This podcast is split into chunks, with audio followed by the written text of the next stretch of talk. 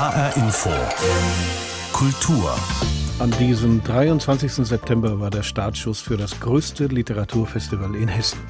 Bis zum Jahresende wird in vielen Städten und Gemeinden die Kulturlandschaft im Rahmen von Leseland Hessen 2020 wiederbelebt. Viele Personen und Institutionen haben großes Engagement bewiesen und es so möglich gemacht, dass es über 120 Lesungen geben wird. Der größte Teil von ihnen werden Präsenzveranstaltungen vor Ort sein. Koordinator von Leseland Hessen ist Christian Dinger.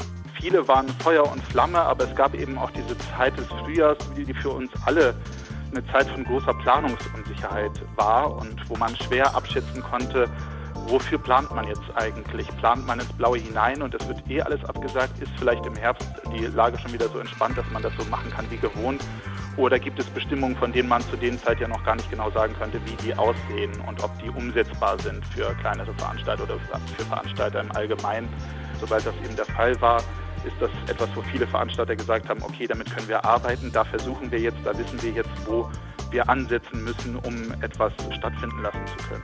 Christian Dinger wird uns in dieser Ausgabe von HR Infokultur über einige Highlights der diesjährigen Ausgabe von Leseland Hessen informieren. Die weiteren Themen We Never Sleep, eine Ausstellung in der Frankfurter Schirn über Spionage und die Stadt als Kulisse. Die New Yorker Philharmoniker touren durch New York auf einem Truck. HR Infokultur. Mein Name ist Pablo Diaz. Kann ein 15-Jähriger schriftstellerische Ambitionen haben? Natürlich. Und der Darmstädter Shady Rasiane ist der lebende Beweis dafür. Er veröffentlicht demnächst im Selbstverlag ein Buch, an dem schreibt er, seit er 13 Jahre alt ist. Und wegen der vielen schulfreien Zeit durch Corona ist das Buch tatsächlich fertig geworden. In seiner Story geht es um ein Flugzeugattentat. Sophia Luft stellt diesen ambitionierten Jungautor vor. Shady Rassiane steht in seinem Zimmer vor einem großen Bücherregal. Neben einiger Schul- und Sachbücher hat er darin natürlich auch seine liebsten Romane aufgereiht. Harry Potter zum Beispiel, so ganz klassisch, habe ich schon ziemlich früh gelesen. Und auch Stephen King, äh, Thriller und Krimis. Seit kurzem steht dort aber auch ein ganz besonderes Buch. Ein 80-seitiger Action-Thriller mit dem Titel Lost seine erste eigene Veröffentlichung. Mein Buch endlich in den Händen halten zu können und das finde ich schon was Besonderes, dass ich sehe, dass mein Buch auch jetzt überall zu kaufen gibt, das macht mich auch stolz. Immerhin hat der Zehnklässler drei Jahre lang daran geschrieben. Den großen Wunsch, eine eigene Geschichte als Buch zu verwirklichen, hat er schon in der siebten Klasse.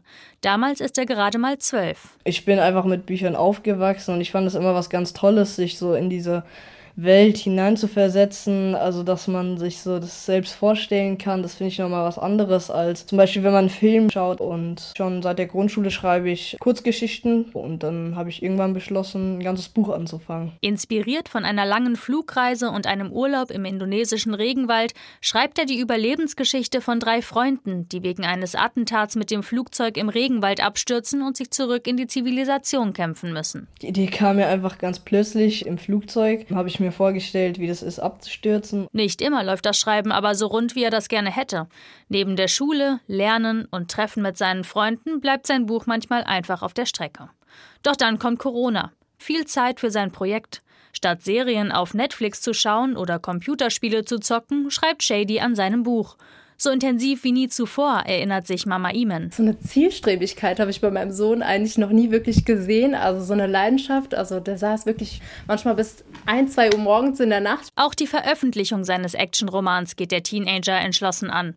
Von großen Verlagen bekommt er aber zunächst nur Absagen oder gar keine Antwort, erzählt Shady. Dann war ich auch wieder kurz davor, das doch äh, sein zu lassen mit der Veröffentlichung. Nach einer letzten Recherche im Netz entdeckt er dann aber die Möglichkeit, sein Buch im Selbstverlag zu publizieren.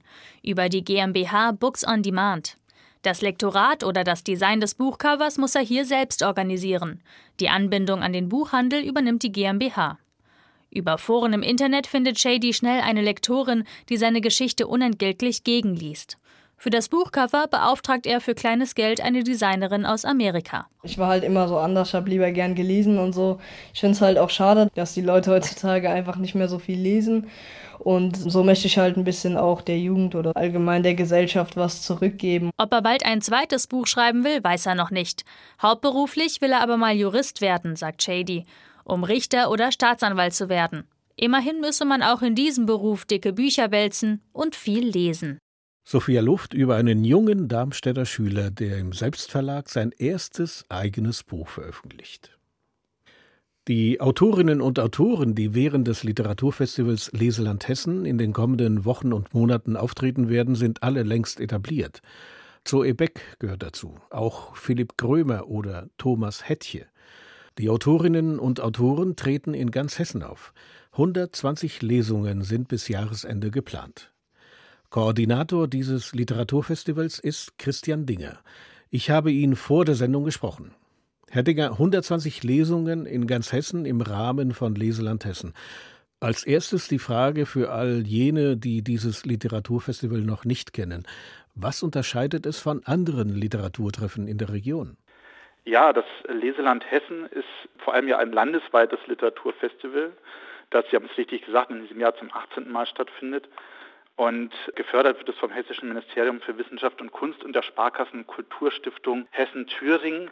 Und was es von anderen Literaturfestivals unterscheidet, ist vielleicht, dass es vor allem eben nicht von zentraler Stelle durchgeführt wird, sondern von vielen Veranstaltern vor Ort, also in über 30 äh, Städten und Kommunen in, im, im, ganzen Land. Und das sind neben größeren Veranstaltungen wie eben der Zentralstation Darmstadt oder den Literaturhäusern in Kassel und Wiesbaden sind das eben auch viele kleine Buchhandlungen, Bibliotheken, Vereine und Schulen, die sehr frei ihr Programm durchführen, ihre Veranstaltungen konzipieren und durchführen. Und das haben sie natürlich in diesem Jahr unter ganz besonderen Herausforderungen gemacht. Wie würden Sie dann die Zielsetzung dieses Literaturfestivals definieren? Weil es richtet sich ja auch an ein junges Publikum. Es richtet sich an ein junges Publikum, an ein altes. Es ist auch sehr unterschiedlich. Es ist ja auch programmatisch sehr weit aufgestellt, auch was beispielsweise die Genres betrifft. Ähm, die Zielsetzung ist auf jeden Fall, Literatur auch in die Region zu bringen. Das finde ich in diesem Jahr noch einmal besonders wichtig, weil wir natürlich äh, auch durch die Pandemie so ein bisschen wieder in einen Zentralismus verfallen, was Kulturpolitik angeht. Der Blick richtet sich natürlich da auf die Metropolen mit den großen Literaturhäusern.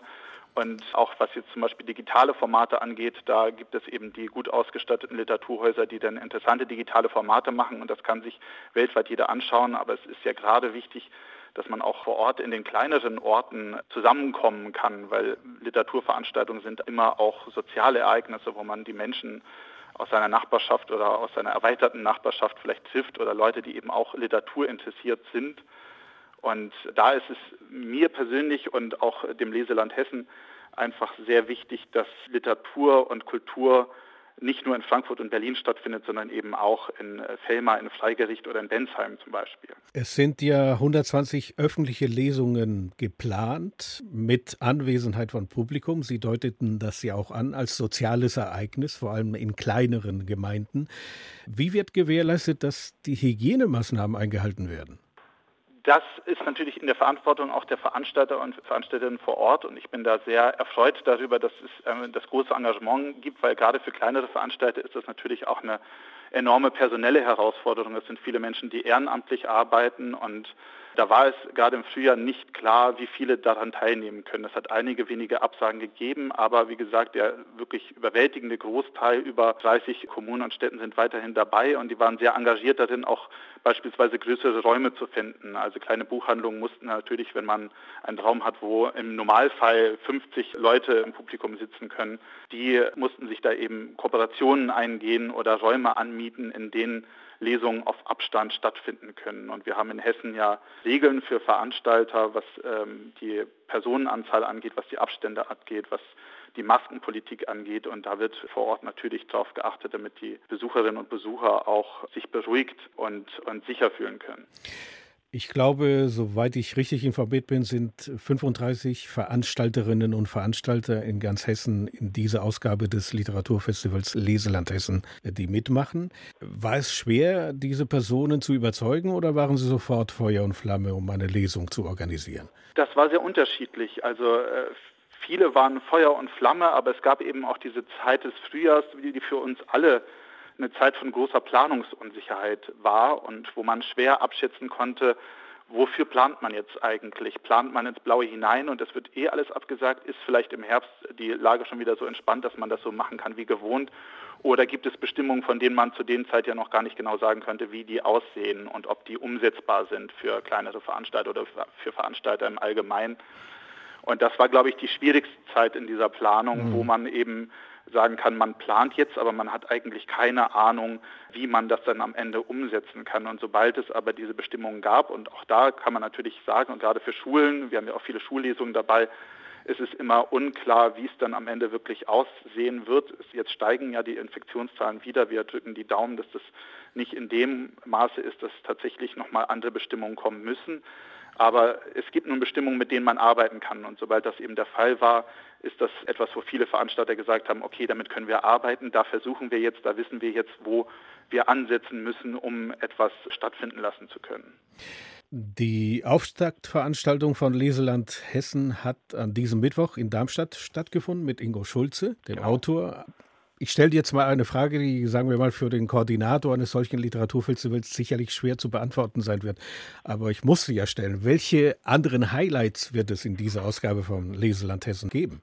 Highlights gibt es auf jeden Fall viele, je nachdem auch wie der eigene Literaturgeschmack ist, weil es ein sehr vielfältiges Programm ist. Es gibt ähm, mit Thomas Hettje zum Beispiel einen heißen Anwärter auf den Deutschen Buchpreis, der in Fulda lesen wird aber auch andere Autorinnen und Autoren, Iris Wolf zum Beispiel, Ulrika Emmut-Sandig oder auch Leif Rand jetzt als äh, ein Titel aus dem Frühjahr oder der Schauspieler und Bestsellerautor Christian Berkel mit seinem Roman Ader hat eine Lesung in Schöneck und eine in Bensheim. Aber was auch wichtig ist für Krimi-Fans zum Beispiel, wir sind auch genretechnisch da weiter aufgestellt. Gerade durch die Kooperation mit dem Krimi-Festival Gießen gibt es viele Veranstaltungen zur Kriminalliteratur und in diesem Jahr erstmals auch einige zur fantastischen Literatur durch die neue Kooperation auch mit der Buchmessen-Con und der Dreieich-Con in Dreieich. Also Con ist kurz für Convention, die dieses Jahr erstmal stattfindet. Christian Dinger war das Koordinator des Lesefestivals Leseland Hessen mit Veranstaltungen im gesamten Hessenland, wie wir eben gehört haben.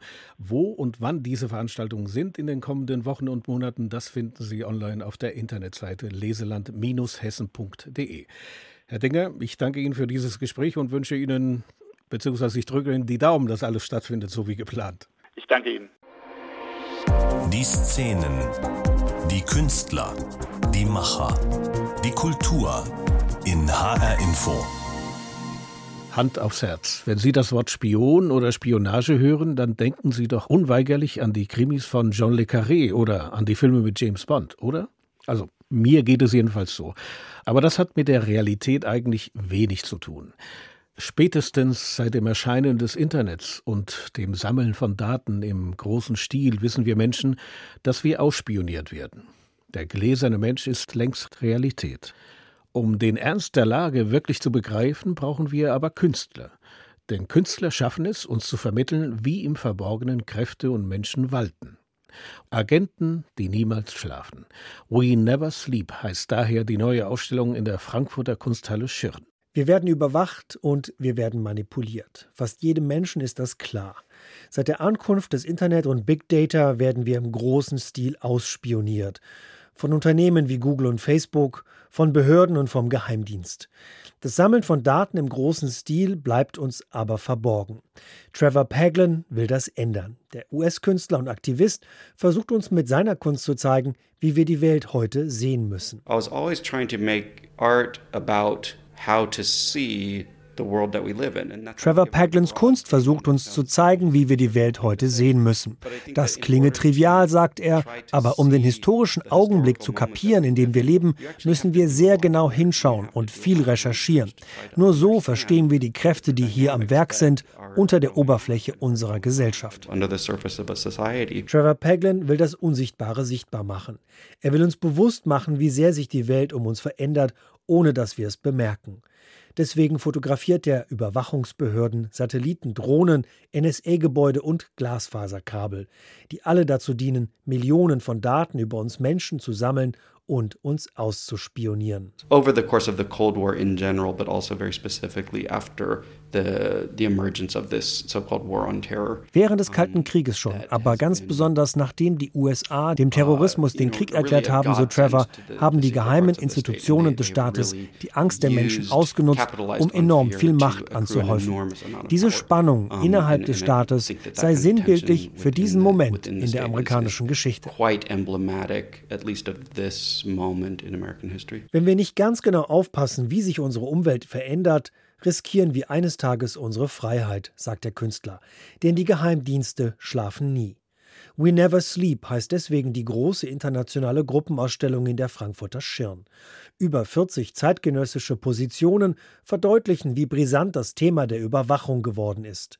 Der vermeintlichen Offenheit und Transparenz moderner Staaten stehen neue Mechanismen der Überwachung und Manipulation gegenüber, sagt auch der brasilianische Künstler Mauricio Dias, der zusammen mit seinem Schweizer Kollegen Walter Riedwig in der Schirn eine große Videoinstallation präsentiert. The artist may be a, a tool with a little bit more freedom. Künstler sind eine Art Werkzeug, um zum Nachdenken anzuregen. Sie sind wie der Joker in einem Spiel oder das Fragezeichen in einem Satz. In dieser Ausstellung hinterfragen Künstler unsere Wahrnehmung. Wie kommt es, dass wir so oft ausspioniert werden in einer Weise, die wir nicht verstehen? Diese Frage muss immer gestellt werden. Wir Künstler haben keine Antworten, aber wir schaffen den Raum, um unbequeme Fragen zu stellen, denn wir sind nicht Teil des Systems. To bring up questions which are uncomfortable because we are somehow out of this system. Ob Fakt oder Fiktion, Künstler setzen sich mit der Welt der Agenten auf vielfältigste Weise auseinander und erinnern uns Menschen daran, dass wir von einer geheimnisvollen Welt umgeben sind. Mit Akteuren, die im Untergrund agieren und niemals schlafen. We Never Sleep.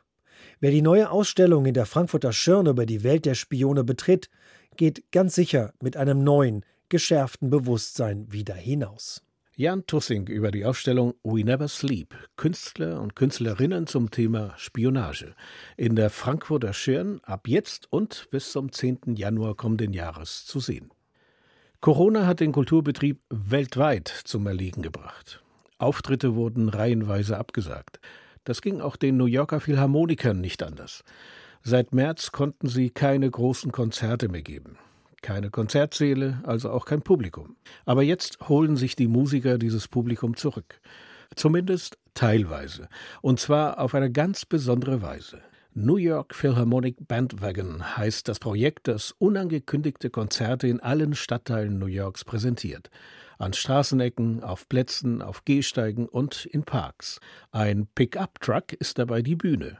Das Orchester ist ein kleines Ensemble, sogar Gastsänger sind manchmal dabei. Gespielt wird alles, von Bach bis Broadway. Bastian Hartig hat die Philharmoniker in New York begleitet. Freitagnachmittag mitten in Manhattan. Der Herald Square vor dem berühmten Kaufhaus Macy's, normalerweise voll mit Touristen aus aller Welt und Büroarbeitern in der Kaffeepause, ist halb leer. Plötzlich fährt ein großer roter Pickup-Truck auf den ansonsten für Autos gesperrten Platz. Herausklettern eine Handvoll Männer und Frauen. Mit ein paar Handgriffen bauen sie drei Stühle, ein paar Lautsprecher und Mikrofone auf. Auf der Ladefläche steht Anthony Roth Costanzo, ein etwas schmächtiger junger Mann mit schwarzem T-Shirt und schwarzer Gesichtsmaske. Wir sind der Musikwagen der New Yorker Philharmoniker. Wir freuen uns, Sie hier anzutreffen. Auf den Stühlen haben inzwischen drei Musiker des weltbekannten Orchesters Platz genommen, die Instrumente in der Hand. Erstaunte und gespannte Passanten haben rundherum eine kleine Traube gebildet und dann geht es los.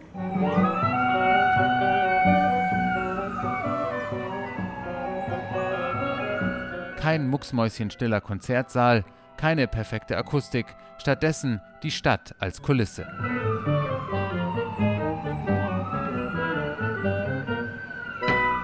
Für die Musiker eine ganz neue Erfahrung, erklärt Anthony Roth Costanzo vom Pickup-Truck herunter dem Publikum. You know. Sonst sind wir das Orchester der Stadt, aber jetzt ist die Stadt unser Orchester. Wir lernen zusammen mit den Sirenen zu spielen, mit Hubschraubern, mit schreienden Kindern und wir finden es großartig. In der kleinen Menschenmenge steht auch Justin Jenkins. Er ist gebürtiger New Yorker, aber bei einem Konzert der New Yorker Philharmoniker war er noch nie. Bis jetzt. Großartig, dass New Yorker das einfach so sehen können. Konzerttickets kosten manchmal tausende Dollar. Das hier einfach im Vorbeigehen zu hören, das ist wunderbar. Ich wollte die schon immer einmal sehen. Ich habe mir oft schon YouTube-Videos angesehen, aber ich war noch nie bei einem echten Konzert. Das war toll. Und alles, was in Zeiten wie diesen Freude bringt, ist bitter nötig. Ein kleiner Trost für eine Stadt, die in den Monaten, in denen die Pandemie hier gewütet hat, so viel durchgemacht, so viel verloren hat.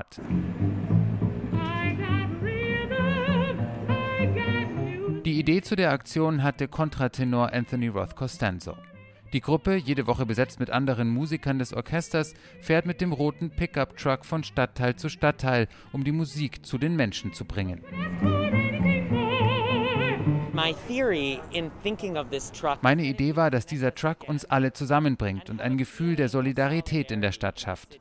Es berührt mich sehr zu sehen, dass das tatsächlich funktioniert. Dass es diese Freude gibt, aber auch diese gemeinsame Trauer bei manchen Stücken. Trauer darüber, was wir alle gemeinsam durchgemacht haben.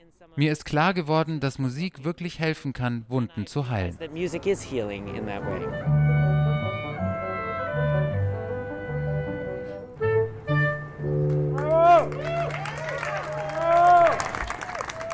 Die New Yorker Philharmoniker geben auf einem Truck auf verschiedenen Plätzen in New York Konzerte für ihr Publikum. Bastian Hattig hat sie dabei beobachtet. Sein Filmschaffen ist so außergewöhnlich vielfältig wie er selbst als Person. Der Schauspieler Bill Murray. Bekannt durch Filme wie Ghostbusters von 1984, Groundhog Day von 1993 oder sein letzter Film On the Rocks aus diesem Jahr. Seine Filmauswahl ist also ungewöhnlich und seine Arbeitsmethoden sind es auch. Man tritt ihm sicherlich nicht zu nahe, wenn man behauptet, Bill Murray sei Hollywoods liebster Kauz. In dieser Woche ist er 70 geworden. Wenn ein Regisseur eine Filmrolle mit Bill Murray besetzen möchte, muss er eine kostenlose Hotline anrufen und eine Nachricht hinterlassen. Und entweder meldet sich Murray mit Interesse zurück oder auch nicht. Nur bei einem Regisseur macht er eine Ausnahme, Wes Anderson. Da sage er automatisch zu. It's an automatic yes. He's made made making movies his life, you know, and making movies is is a joy. Er hat sein Leben dem Film verschrieben und die Zusammenarbeit ist eine große Freude, erklärt er. Und so spielte Bill Murray für ihn in Rushmore einen erfolgreichen, aber deprimierten Geschäftsmann, in Die Royal Tenenbaums einen Arzt, der von seiner Frau hintergangen wird. In Isle of Dogs, Ataris Reise, leiht er dem Hund Boss die Stimme.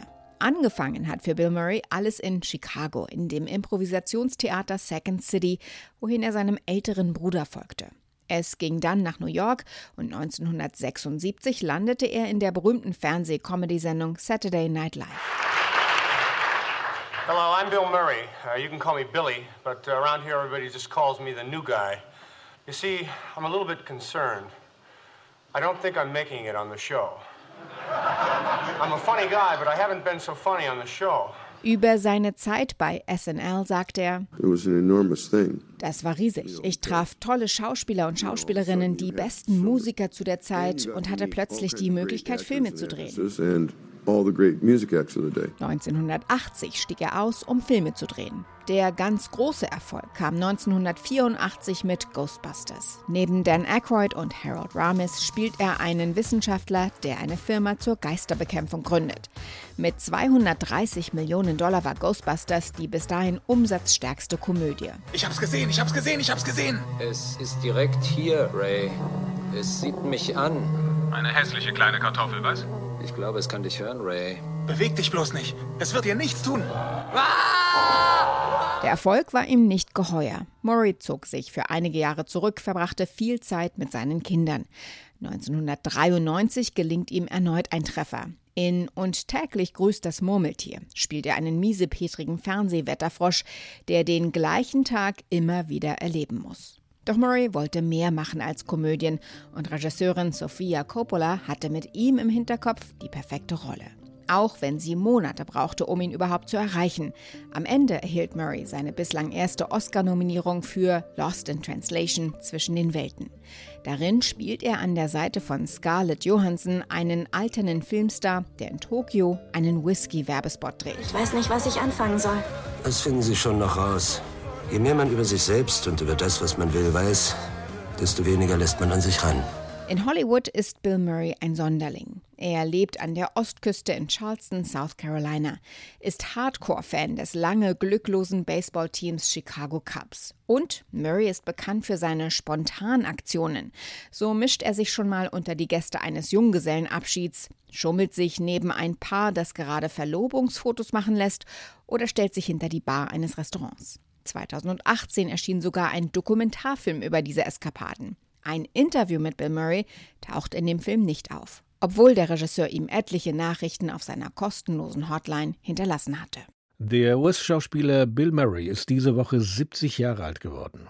Nicole Markwald gratulierte. Und das war HR Infokultur. Diese Sendung finden Sie wie immer online auf hrinforadio.de. Dort können Sie sich den Podcast herunterladen. Mein Name ist Pablo Diaz.